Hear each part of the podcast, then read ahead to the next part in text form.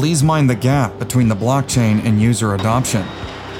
The next station is the Blockchain Meets Marketing Podcast. Please stand clear of the doors. Here comes your host, Ani Alexander. Hi, everyone, and welcome to the Blockchain Meets Marketing podcast. It's me, Ani Alexander, and I'd like to start by saying thank you so much for tuning in and spending the upcoming several minutes here. In today's episode, I would like to speak about the expectations that many blockchain founders have about marketing.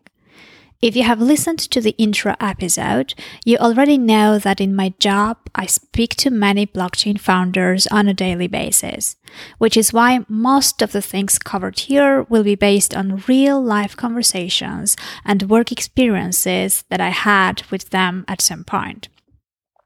Obviously, I won't be naming anyone or sharing any specifics, but I assure you that the things I'm talking about are not just my assumptions.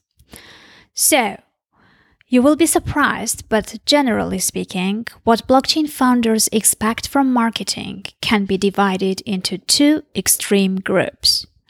One group is absolutely convinced that marketing does not bring much value and that their product is so good that it does not need marketing. They look at marketing as something they simply need to do, just a box that they need to tick on their to do list. And then the other group is the complete opposite. They think that regardless of when they address their marketing, it will solve all their problems and that just by activating their marketing, they will find massive success. Well, obviously, both cases are wrong. It's neither the one or the other. Marketing is not the magic button. It's not your shortcut.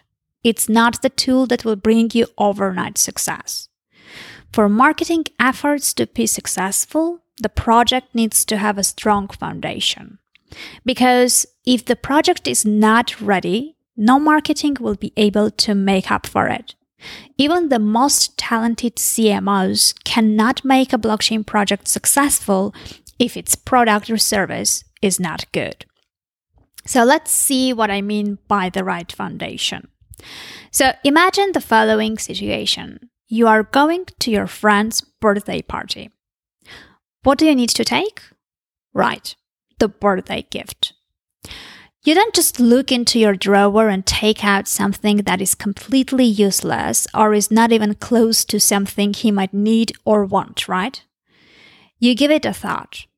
You make sure that you get something your friend would use, something that would make him happy, put a smile on his face, or something that he wanted for a while, right?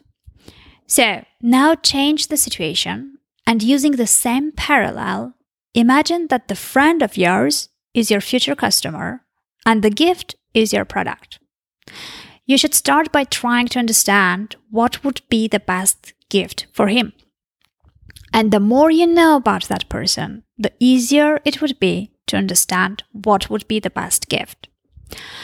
And this is the first element of the right foundation a good product or service. Because if what you build is not good enough, and if no one will need it, no matter how hard your marketing agency or in house staff tries, things won't work. So, in my example, what marketing could do for your gift is to package it in a nice shiny paper and put some pretty ribbons on it. But in reality, once the person opens the package, he will be extremely disappointed, and that would be it, right? So, in marketing terms, the short version for this is make sure you have developed an ideal user persona and have found the product market fit. That would make marketing efforts start from the right foot.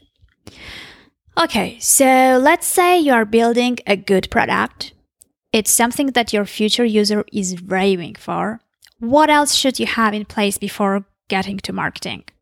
Well, you need to make sure that you've got the right team that is capable of making things happen.